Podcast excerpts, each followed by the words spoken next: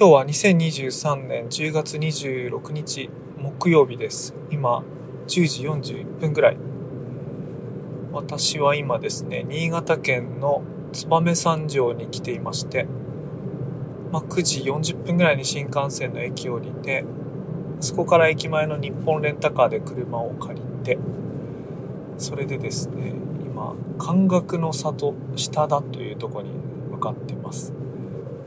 これはあの中継地点でして、目的地は吉ヶ平という山の中、そこでトレッキングと山登りをするというのを目的に来ています。燕三条の駅前からはね、車で70分ぐらいだってことなんですけども、途中その関岳の里下田っていう道の駅によって、ちょっとトイレしたり飲み物買ったり、あとその施設自体がね、非常に面白い文化施設だっていうんで、見に行こうと思ってるんですけども、なんでここに来てるかっていうと、今日がですね、燕三条の工場の祭典の初日だからなんですね。で、私が燕三条で匠の守護者 NFT っていうプロジェクトに関わらせてもらって、いろいろこう知り合い、友達ができたんで、そういう人を訪ねながらですね、まあちょっと半分仕事で半分行きたかったとこ行ってみようということで旅行に来ています。今多分ね、ゴーっていう音がするんじゃないかと、してるんじゃないかと思うんですけども、これは、車を運転しながらマイクを回してるからなんですね。一応ちゃんと両手はハンドル握ってますので、ご安心ください。ちょうどね、去年のね、秋も燕三条来たんですね。その時は三条市の澤さんっていう方にコーディネートしていただいて、まあ、これもまた NFT で有名な山越村なんかに向かってですね、車でドライブして山の中向かってたんですけども、今回も方向としては近しい方向で、途中スノーピークの、もうちょっとで目的地ですね。関岳の里下だ。その時も山の中ね、1時間ぐらい運転しながら山越村に行ったんですけど NFT で有名なね。今回も似たようなルートを行ってるんですけどもねその時の思い出があってすっごくね秋の景色が綺麗なね道なんですよね。でそれもう一回見たいなと思ってもう今もうすでにめちゃくちゃ綺麗です。もう最高ですね。うわーまもなく左方向です。その先うわまうわつちょ絶景だ。すごいここ。どこ？ここどこ？えっ、と関岳の里下田なんだけど。そのうわー。これね後でちょっと車止めて写真撮ろう。またねレポートします。メディアヌップというわけで最初の目的地に着きました。ここはですね道の駅関岳の里下田というところです。関岳の里っていうのはこの場所がですねあの諸橋哲司漢字の大辞典あの作った諸橋哲司ですね。生まれが明治時代のまあなんか地の巨人みたいな感じであの。時代としては柳田国男とかあの伊能嘉則とかと同じ時代の人ですけどもその人が生まれてで最後ですね終生その景観を愛したと言われるこの聖火が保存されてあってで博物館があるところ。でそれと道の駅がセットになってるところなんですけどもここがね景観がほんと素晴らしくてで車の中でわーって声上げたそれが何かっていうと八木ヶ花っていう大きなあれ岩ですね。あの遠くから見るとあのカリフォルニアのヨセミテにあるあのハーフドームと言われるこう大きななんていうかなクライミングをするような大きな岩の断面みたいなのが遠くから見えるんですけど、まあ、それが見えてでその下にこう川を含む里山の景色が綺麗に広がってる場所なんですけど、まあこれは確かにこの場所すごく好きになるよなっていうねそういう下田っていうねエリア場所だったんですけどそこに行きました。でそこでですねちょうどたまたま来てた小学生なんかと一緒にこう解説を聞いて博物館見て回ってで道の駅でなんかこう大根買ったりなんかしてあの大根ってでっかいのじゃないですよ。これちっちゃい。サラダ用の大根とか買ったりしてでその後本日の目的地である吉ヶ平に向けてまた車に乗って再出発しました。今再び車に乗りまして吉ヶ平ってとこに行く最後の山道を通ってます。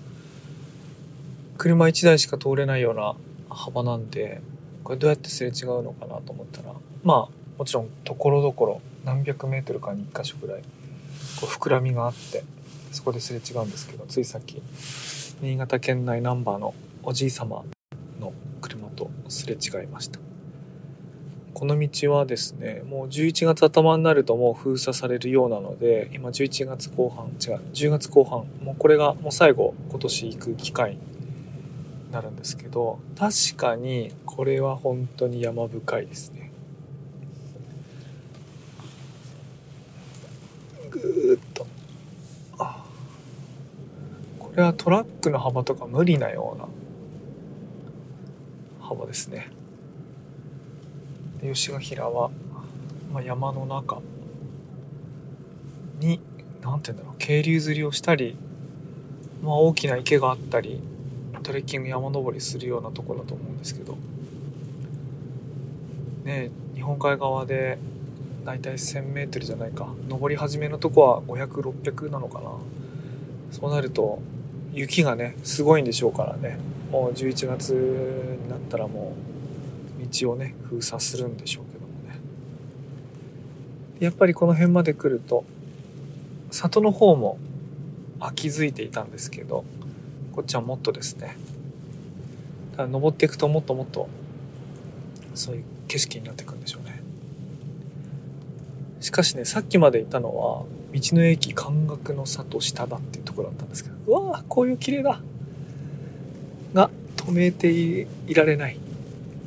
運転しちゃおう。うわー綺麗だな。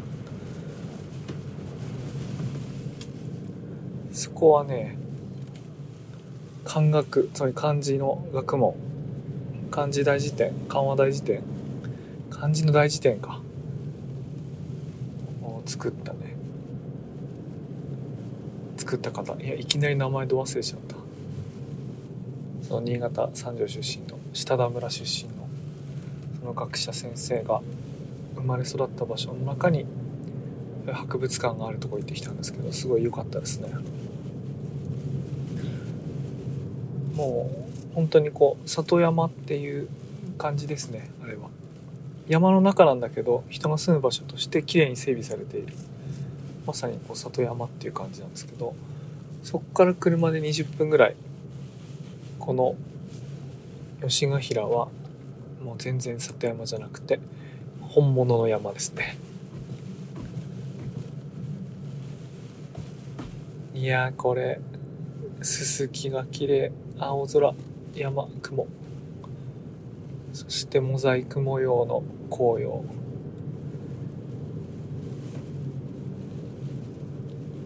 あー綺麗だ。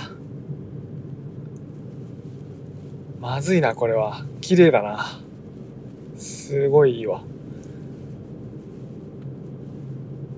これトレッキングしたらどうなってしまうんだろう。楽しみだな。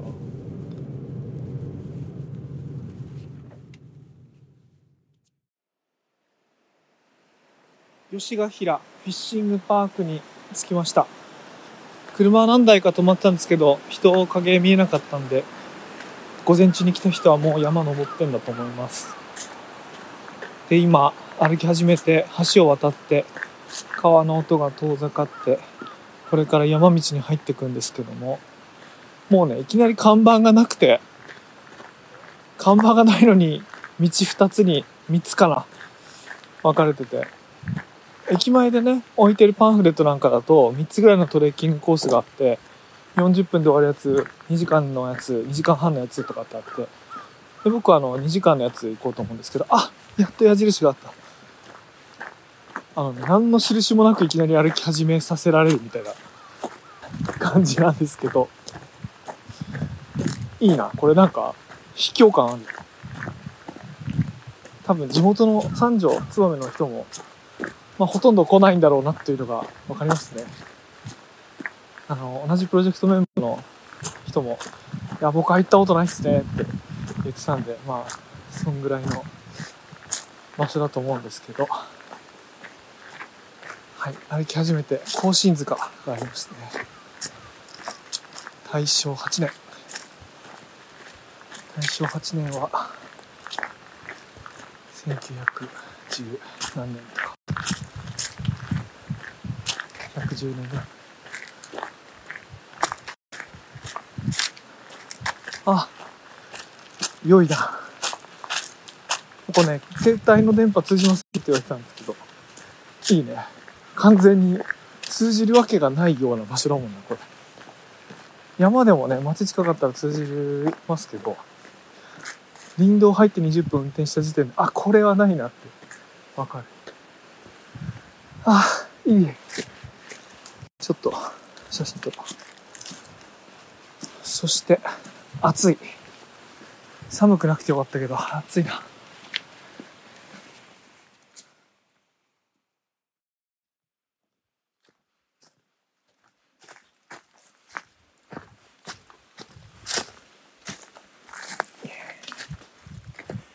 今トレッキングしながらすごく大きな池の周りのブナの林のところを歩いてます。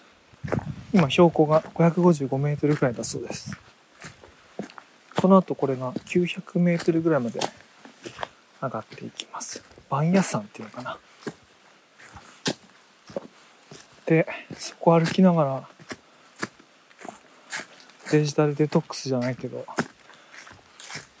いろんなそういうのから離れられてるのにもかかわらずなんかねさっきから頭の中を占めてる話題があってそれが振り払えなくてそのことばっかり考えながら歩いてます。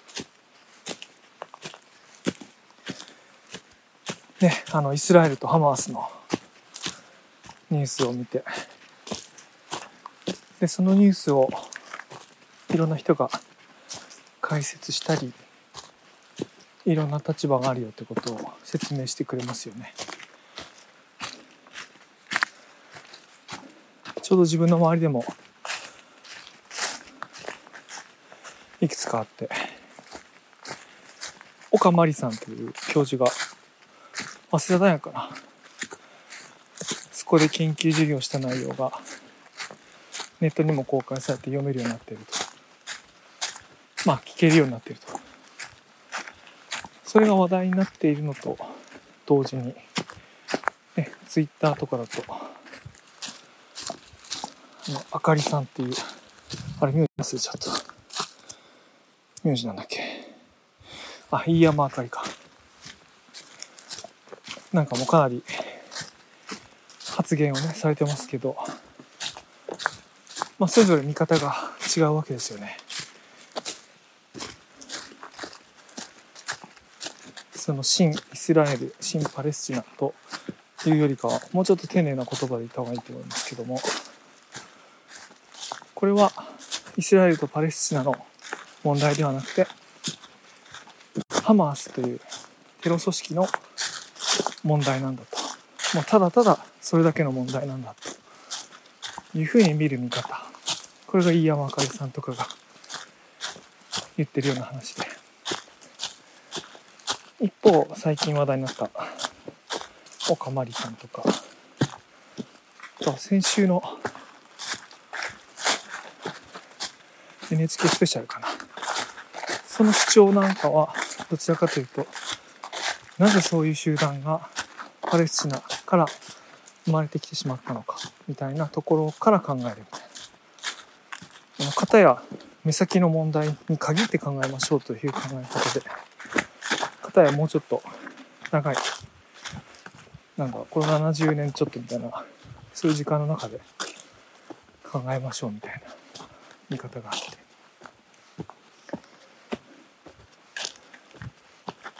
でねどっちもねもっともなとこもあって。例えばねあの僕も深く考えられてないからこうやって歩きながら考えてるわけですけど第一印象だけで言えば岡真理さんの方はなんていうかな。話し始めはロジカルなんだけどところどころ情緒に訴えるとこがあってその情緒に訴えるポイントっていうのはなんだろうな。その分論理が鈍るというか情緒に訴えられるとあの僕なんかその警戒しちゃうんで本当かなと思って聞いちゃうみたいな態度を引き出すってこともあるんですけどそういう態度を引き出すだけではなくてあれ本当はどういうことなんだっけみたいなことを突き詰める思考がどっか途中で止まっちゃってる風に聞こえるところもあるんですよね。一方飯山あかりさんの方はなんかすごく短期的に一つのことだけ考えしす考えてあのそそこばっかり考えしすぎてはいやしませんかみたいな風に聞こえちゃうと。もちろんねそういう方法があ坂道きついなこれ。有効な時ももちろんあるんだと思いますけど。特にねツイッター上で短い文章でバンバンぶった切って活躍する人なんでそのツイッターというか相文字制限のメディアの特徴としてそういうふうに読めると。あるいはそういう主張に合致した人の発言が特に注目されるとかそういうことあるんだと思いますけど。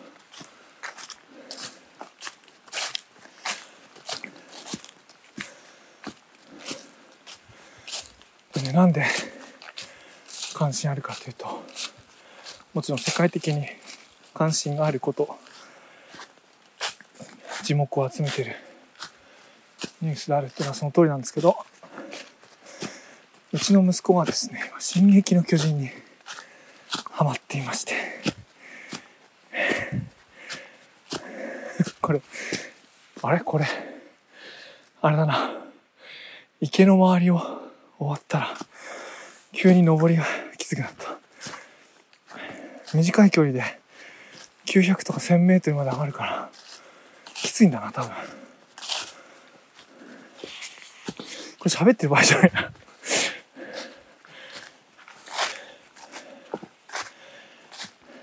進撃の巨人漫画はちょっと前に完結してますけどアニメの完結が今月かな？あ違うか。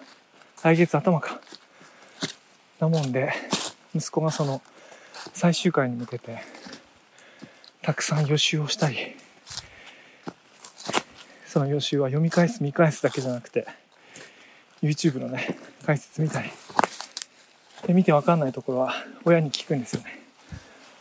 あとは親が知らなそうなトリビアとか伏線とか考察とかなんか自慢げに話してくるみたいなやつがあって。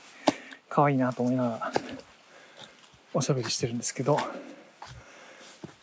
まあその「進撃の巨人」っていうのが壁の中の人類っていうのを、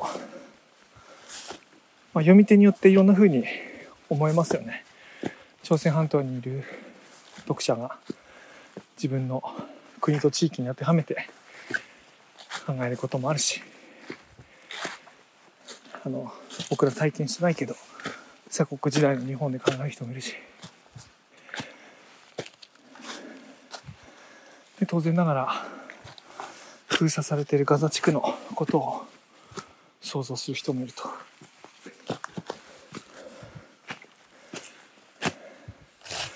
みたいなのを息子のハマってるエンタメと一緒によく体験してたんで最近のニュース関心あるのはもちろんなんだけどそのニュースの見方がこんな風に分かれてうわーすげえ道だこれ。狭い。危険だな。こんな風に分かれて。で当事者じゃない人にはどっちももっともらしく聞こえたりどっちもちょっと足りなく聞こえたりそんな中で自分の意見を定めかねたりみたいなことが起こるんだなと思うとまあ、思ったりしてると。それが頭から離れなくてせっかく今日 w i f i のつながらない吉ヶ平トレッキングコースに来てるのにそんなこと考えてる。でそれを追い出す方法として私は今録音をしてると。喋ったら頭の中から出てくるんでそしたらもうこれ飛べたらこっちに。今ここに。集中できるんだと思う切ろうかな。これ。君道が 危険になってきた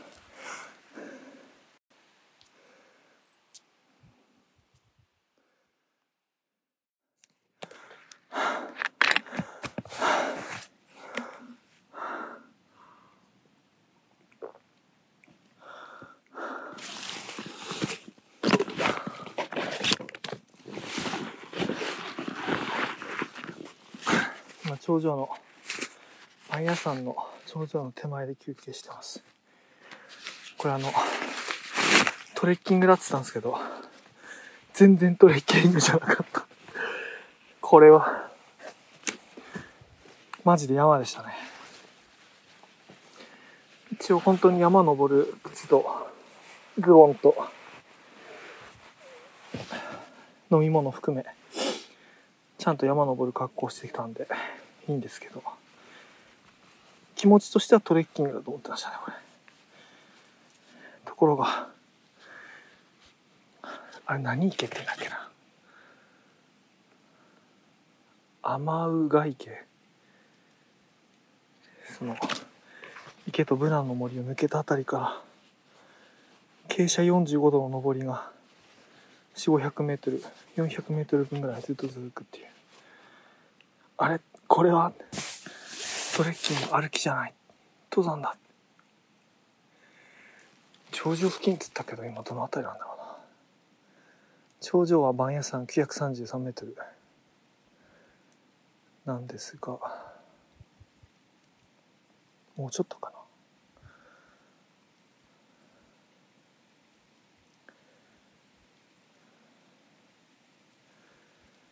いやこれ。下る？同じ道下ってピストンするの嫌だな。なんか違う道で戻りたい。まあそっちはそっちで急なのかもしれないけど。確かになこの等高線見たら急なの分かるな。すんげえ急だもんなこれ。はあ。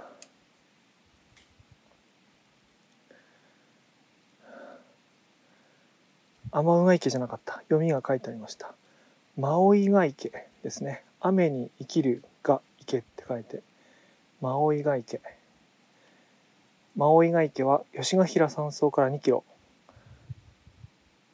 マオイ神社奥の陰東陰の東にありブナの原生林に囲まれた静かな湖です。池の主大蛇と名主の娘の恋愛物語は今でも語り伝えられていますと。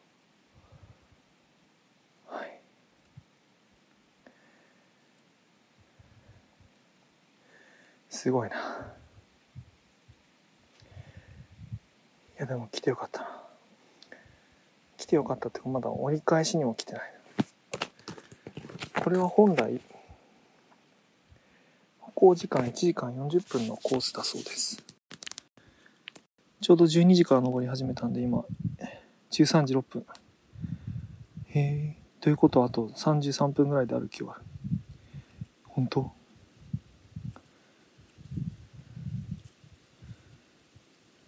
ちょっと待ってこれ。行きだけで1時間40分ってことか。帰りまで含めると2時間いくら。そうだね。うんそうそうですね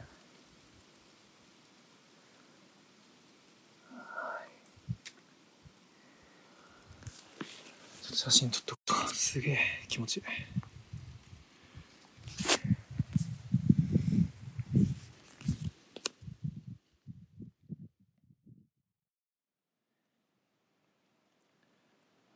番屋山山頂に着きました。933メートル山頂。ちょっとね山頂は木が茂ってて眺めあんま良くないんですけど山頂至る直前のとこが眺望が開けててそこがねすごい良かったですね。なんかどっちだろう？新潟の山並みがこう見えて奥に池とかね平野とかも見えてすごい良かったですね。全体100分って書いてあるコースを大体80分で来ました。うん。こういうマップに載ってるコースってあの年配の方とかねそういう向けの時間で書いてあるんで、まあ、大体こんなもんかなと。やっぱ80分歩くと気持ちいいですね。歩くってか登りだったけどいやー普段ね家の周りどんなにウォーキングしても例えば1時間とかウォーキングすることありますけど平らなとこだとねなんか運動した気しないですよね。こうストレス。体へのストレス的に。やっぱこんぐらい登りで80分歩くと歩いたって感じで気持ちいい。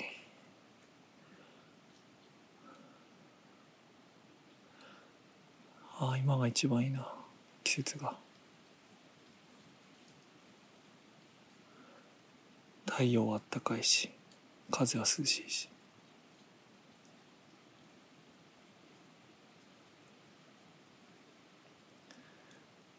そうだな。やっぱり。月に1回は山歩きに来たいよな。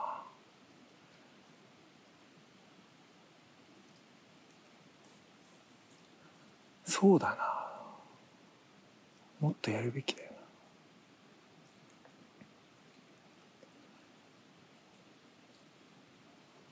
大体遠野行くと山行くこともありますけど。それ山の手入れっていうかりんごやったり庭作ったりとか。なんか遠野はほんと忙しいんだよなやることありすぎて。4泊5日してももう予定みっちりで何かから離れることができないんだよな仕事から。という自分にとっては三条燕三条すごいいいな近いし。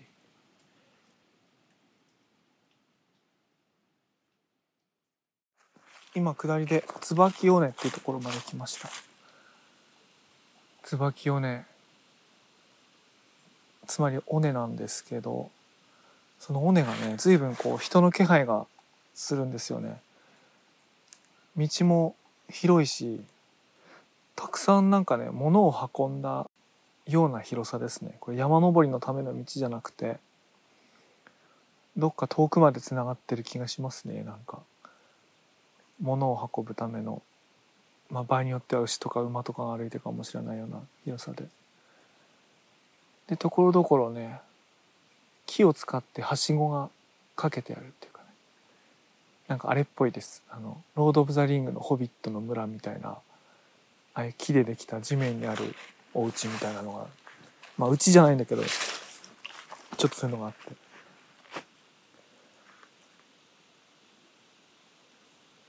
この音聞こえますかね？葉っぱが鳴ってる音。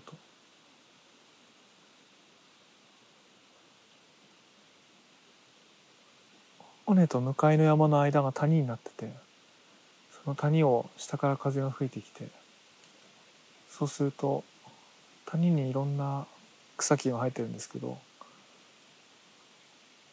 紅葉が進んでカサカサしてる乾いた木の葉っぱがなってまだ緑のやつは重たいから揺れないか揺れてもならないか。だから風が吹いても一部の日の当たる紅葉が進んだとこだけがさわさわなってる。そういう景色ですね。めちゃくちゃいいな。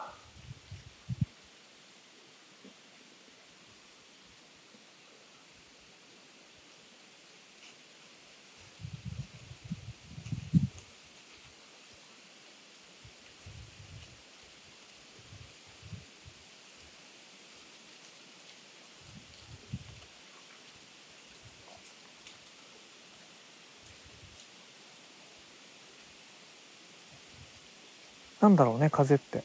これ遠くから吹いてるような風のような気もするし。日陰とそうじゃないとこの寒暖差でなんか暖かい空気が下から上にこう上がってきてゆっくり吹いてるような風のような気もするし。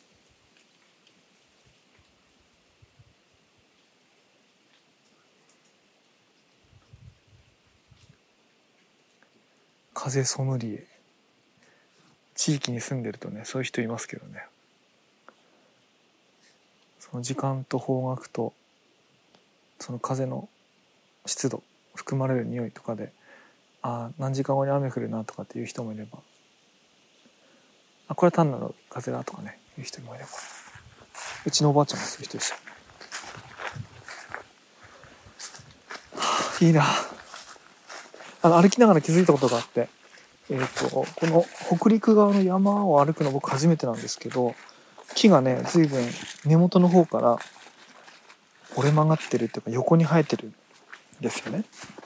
でこれ何かっていうと冬の間にたくさん雪が降って雪の重みで根っこから曲がったまんままあまっすぐ伸びても曲げられるっていうか曲がったまま伸びるからこう横に枝が伸びてる根元から幹が生えてるみたいな風になるんだと思うんですけど僕が登り慣れてる東北の山はこういう風じゃないんですよね。おっとっと。苔で滑った。僕が慣れてる山はこういう山じゃなくて、そもそも雪が降る、雪がたくさん積もる高さは森林限界といって、もう木が生えてないと。雪が積もるところは低いんで、そんな積もらないと。だからこうやって折れ曲がった木があるなんてことはないんですけども新潟の場合はこの何百メートルだろうこれ。78900メートルあたりでものすごい量の雪が降るから太い木が生えている高さ森林限界より下のところに雪が降るんで冬の間に折れ曲がると。あんまり僕見慣れない景色で面白いなと思って歩いてますね。はあ不思議な。里山の景色だ。写真撮ろう。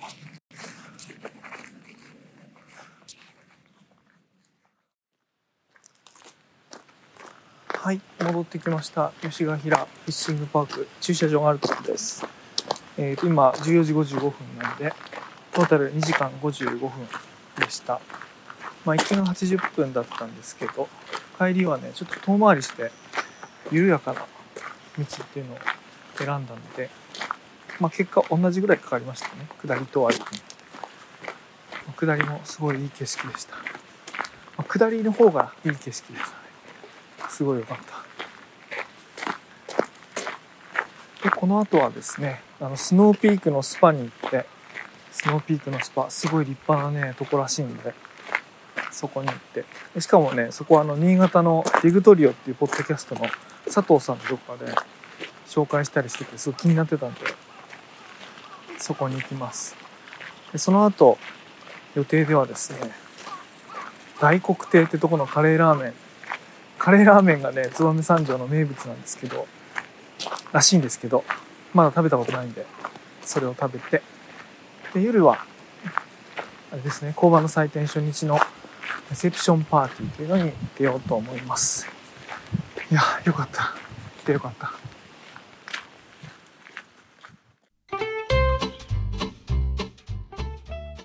新潟県三条市の吉ヶ平フィッシングパークから番屋山に行ってそこから椿尾根を歩いて帰ってくるコースをお聞きいただきました。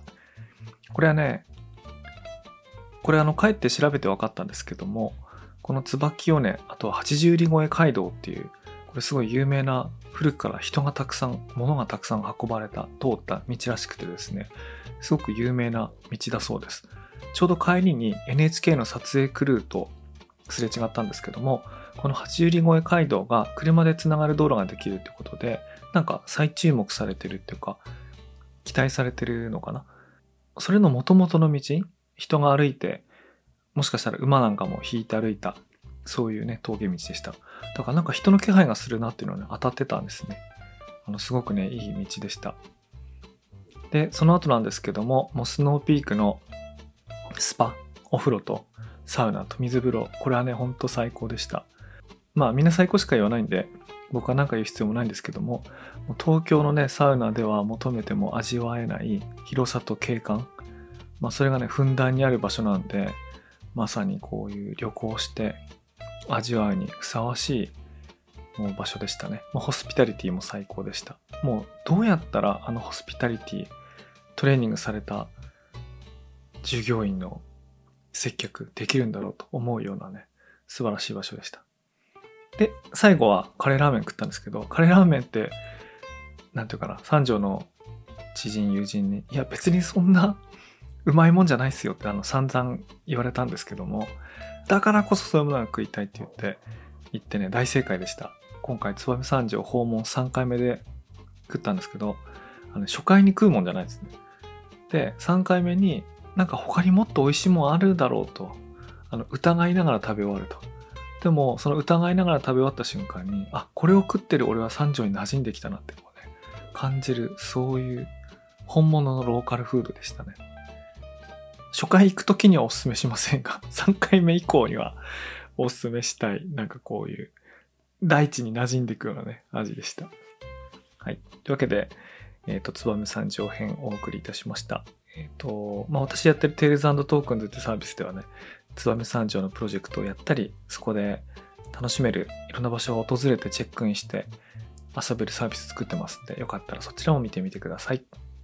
それではまた次回。